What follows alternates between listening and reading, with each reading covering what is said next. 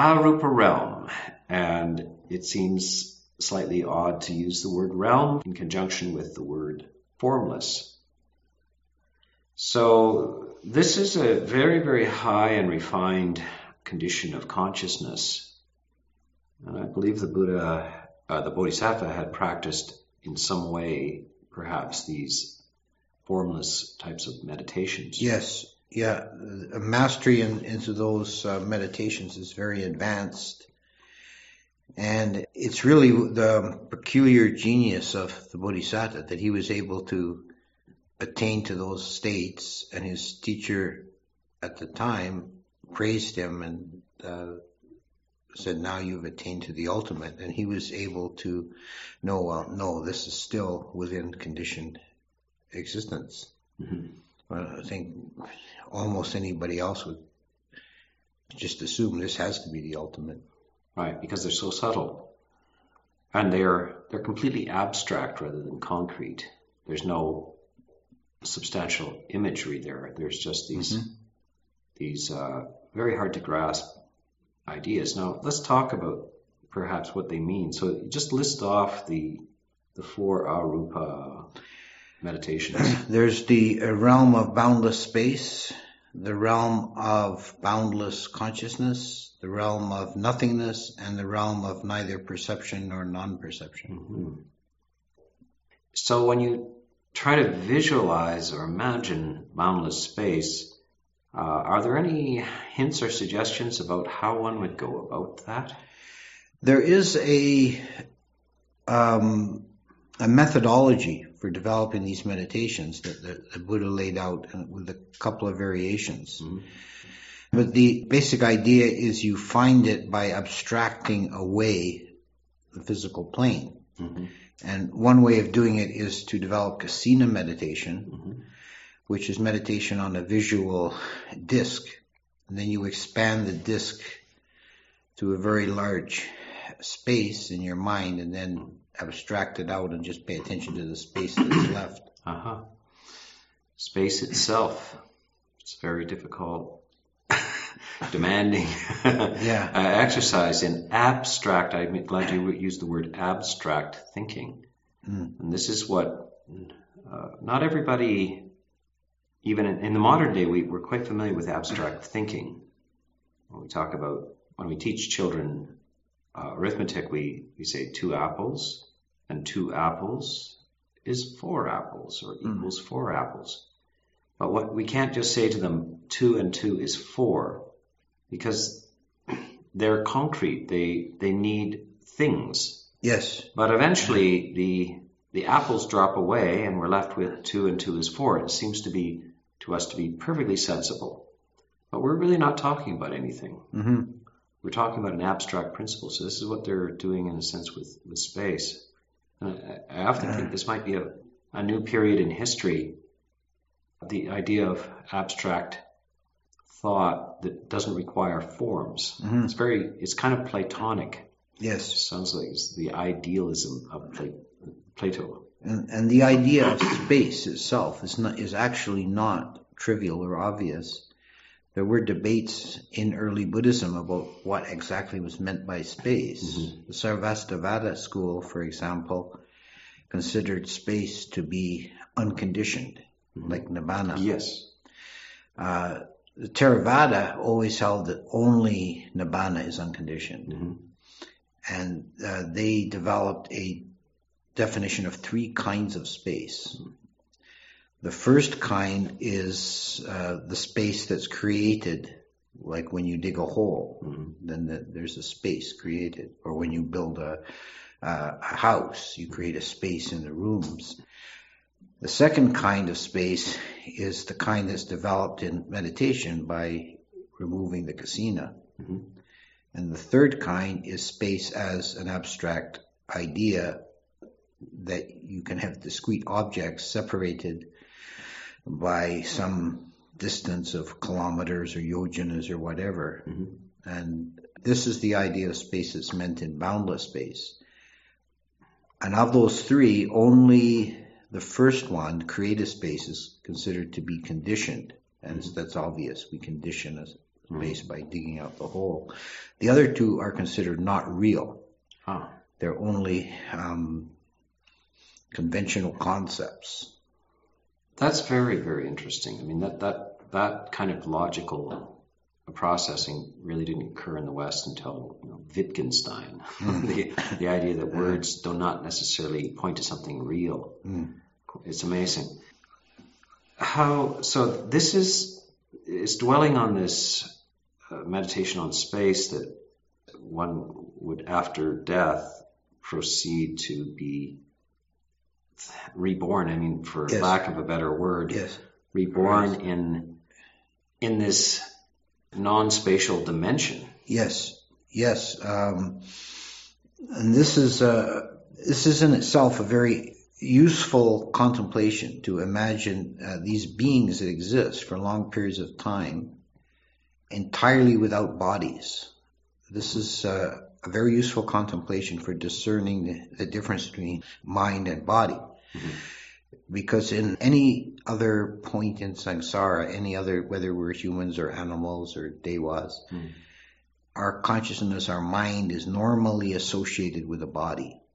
And it's, it, it becomes a difficult exercise sometime to discern what is mind and what is body. Mhm. That's actually one of the, the insights.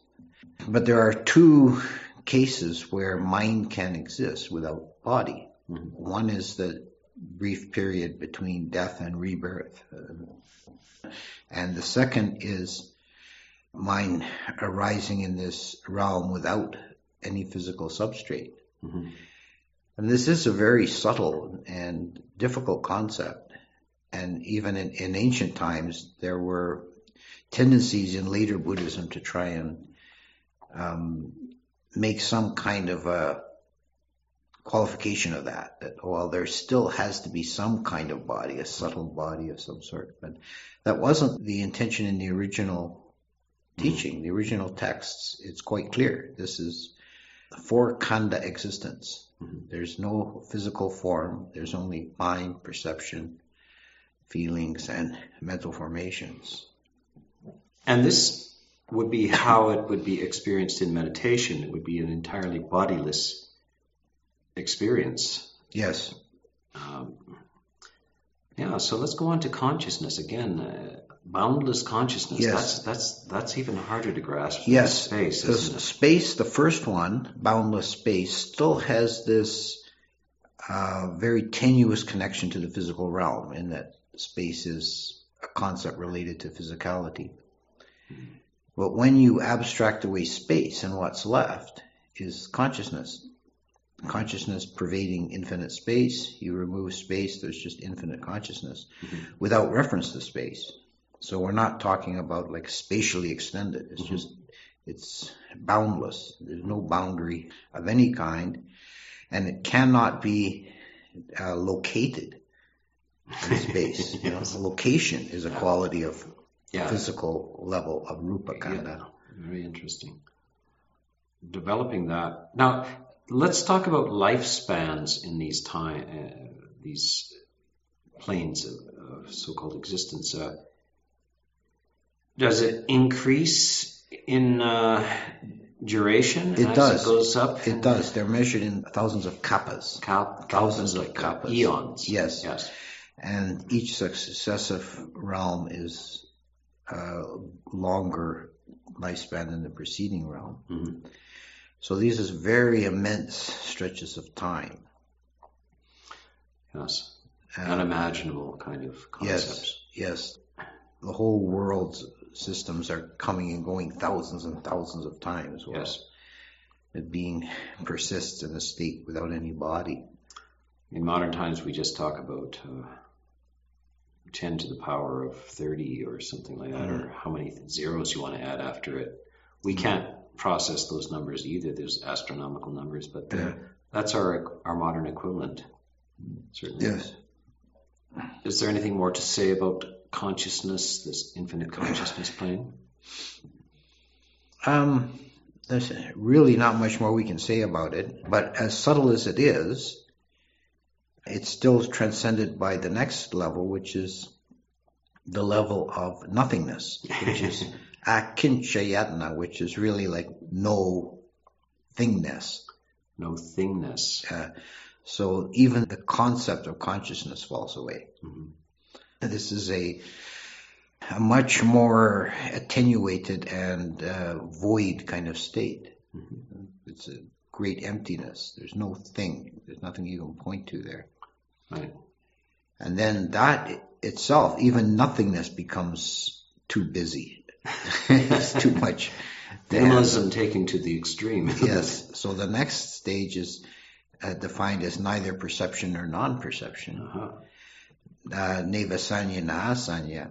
And the name is given as uh, uh, almost like an act of desperation. What are we going to call this? it's so subtle. It, it, it, it's hard to define. It's not perception because there's no real sense of subject or object, but it's neither non-perception because it's not an empty blankness. It's not an annihilation. There's some perception that you are in this. There's a very dimension. subtle perception. Now, the, there are a couple of kind of charming metaphors that are given mm-hmm. to bring out this idea of, the, of um, neither perception or non-perception. They both concern a bhikkhu and a novice going on alms round. In the first um, metaphor, the novice spies that the bhikkhu is about to step into a puddle of water, and he mm-hmm. warns him and says, Venerable sir, be careful, there is water. And the bhikkhu says, Oh, good, there's water. Will you fill up my water flask? And he says, Venerable sir, there is no water. Mm-hmm. Yeah? And the second one is similar. Um, uh, some somebody wants to offer some ghee and um, the monk is going to take it in his bowl, and the monk and the novice says, uh, "We can't use your bowl, venerable sir. There's oil. He's oiled the bowl to protect it." And the monk says, "Oh, good. There's oil. Fill up my oil uh, oil flask." Mm-hmm. And he says, "Venerable sir, there is no oil." Mm-hmm. Yeah, so it's it's their way of uh, describing the least possible amount of. Yes even we have awkward ways of trying to describe that it's it's it's not there substantially, but there is traces. Yes, yeah, uh, and I think you can. One way of thinking of this state is it's samsara at the bare minimum. Hmm. It's um, the very least amount of conditionality or samsaric existence. It's the most subtle form, but it's still within the conditioned realm. There is some. Is there some feeling remaining? Yes, it's, it's said that there are the um, the other aggregates, but the mm-hmm. feeling is is always equanimous. Mm-hmm. There's no joy or unhappiness. Right. It's just a peaceful equanimous feeling. Everything after the fourth, the fourth jhana on is is characterized by equanimous feeling. Yes. Yeah. Now, one thing that um, uh, I'm curious about that I don't, I haven't found a um, statement of it is the, the, faculty of mental formations. Hmm. Uh, would a being who is mind only for aeons of time, hmm. do they think, and what do they think about? Sankharas, I mean, uh, yes, sankhara is absent, yeah. and I, you know, it seems to me that uh, certainly that ideation has to be absent because it, it ceases the, by the second jhana, right? The uh, discursive activity. Mm-hmm. Uh, but it's kind of the result. It's a kind of re- uh, resultant of volition, like the the uh, getting in at that at that point. There, it's a matter of just uh, the exhaustion of the karma, I think, and then it pops out. Yes. Yeah. it's hard to imagine that that is experienced at all in any way but there is some sort of equanimous feeling remaining. Mm-hmm. Anyway, these are abstract, very difficult to yes. manage. We call them realms. Now that by the last realm, either perception or non-perception, it's got to be fantastic durations. Yes. Is it a desirable realm to go into from a Buddhist point of view, or is it problematic because of the incredible duration. Well, incredible duration doesn't really matter mm-hmm. in, in, the total run of samsara. Mm-hmm. It's considered to be a, um, a fortunate rebirth yeah. because there's no suffering. Yes. And so you stay there for 8,000 kappas of time mm-hmm. and then you have to do stuff. You can't report somewhere else, so you have to yes. carry on. And if you pop out when there is no Buddha around, uh, perhaps you miss the opportunity for enlightenment. Yeah, the, yeah. If I recall, yeah. uh, was it the the Brahmin who determined that the baby Bodhisattva was going to become the Buddha? He did not did not live long enough to see the Buddha, and he he entered into the Arupa. He entered into one of the yeah, Arupa so he missed that. Yeah. He was very very disappointed. In, yes. Yeah. Yeah. So it can be a missed opportunity to uh, be around in the in the time when a Buddha arises mm-hmm. and the Dhamma is made clear. This is some sort of critique also of the the discovery of these arupa dimensions of consciousness preceding the time of the Buddha. Yes. It's all a little bit confused as well. I, I, the story seems to be that the Buddha attained these things, and then, having found them lacking, he goes off to explore his own path process and remembers as a child entering the first jhana. Yeah. And you would have thought that in order to develop the arupa jhanas, you yeah. must know about the yeah. form, the rupa jhanas. Yes. Yeah. something as simple as that. But it seems that he's he's coming. He, he doesn't reference his training. He references his childhood, uh, go entering jhana as a child. It's very. Yeah. It's a, it's a some some explaining to do there. yeah, that, you know that is a point that's occurred to me too. That this is a kind of a difficult uh, crux in the in the text. Yeah. Um, my speculation is that the uh, state of arupa jhana is more conducive to actually preparing the mind for realizing the unconditioned. Mm-hmm. That the arupa realms are too subtle. In one sense, they're too close to the unconditioned. Mm-hmm. You know, that there's nothing to work with there. Mm-hmm. Whereas, whereas developing the jhana, the mind still has the capacity of um, taking an object. Mm-hmm. It also seems that by that, that one could bypass the development of the rupa jhanas and go straight to the arupa Yeah, I think that's somehow. also that's also yeah. possible too. Yeah. I, don't think it's it's necessary to follow things in the precise order. But these remain uh, more or less speculative uh, issues, don't they? Yes. Yeah. yeah. So we won't attempt to firmly decide one way or the other in, in this brief talk. Yes. but to allow people something to reflect with and uh, to work with uh, about these, because uh, there's a lot of strong opinions about the value of these things. Mm-hmm. You know, there's some rejection to ignore that, go straight on to insight and yeah. etc. Or what is the benefit of this? Or do here's the other question: Is it the case that arahants all have necessarily attained the arupa? No, uh, that's definitely can be stated. No, that, yes. that, that it's not required. There is a principle stated in Abhidhamma that jhana is necessary for realization of path and fruit, mm-hmm. so that uh, the the rupa jhanas, the rupa level of consciousness, is required. The Buddha also mentions, in brief, without ever developing it much, the idea of bare insight. Mm-hmm. Although usually when he spoke about a path, it was through the four jhanas and then realization. But in later times, particularly in Burma, there have been the development of schools of bare insight meditation. But when you examine the the um, the theory behind them, they still admit that there has to be jhana, but they say it's a momentary jhana. Yes. That, that the the path moment occurs with the intensity of jhana. Yes. yes. It's of course a, a very interesting area, which uh, is somewhat outside of our cosmology videos, but we'll perhaps do some more on uh, Abhidhamma sometime. but the um, the benefit of uh, arupa states is to open the mind both to emptiness mm-hmm. and to the discernment of body and mind.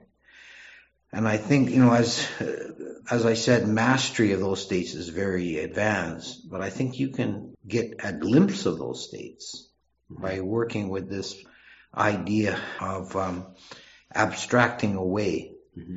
There's another sutta that, uh, the Chula Sunyata Sutta, the Lesser Discourse on Emptiness, mm-hmm. where the Buddha lays out a, a path of development for these arupa states that any reasonable, uh, a reasonably competent meditator can get at least a glimpse of an idea is by starting with ordinary reality, which is perception of village, mm-hmm.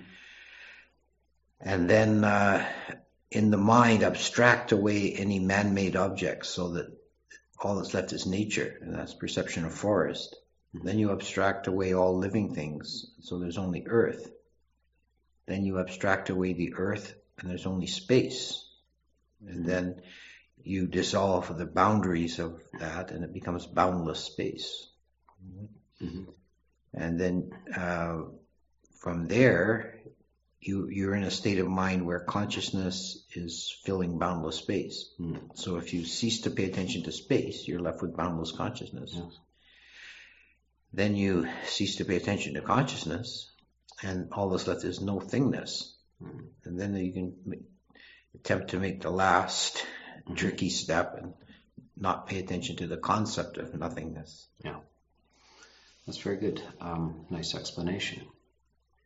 As good as we can do is, as always. Uh, it's it's very clarifying. Um, confronting these things usually, when you read about them, it's left with a bewildered mystery. But yes, these are all very helpful um, descriptions of both how to approach this, but also this mysterious and difficult to grasp idea of existence in these dimensions of bodiless mind.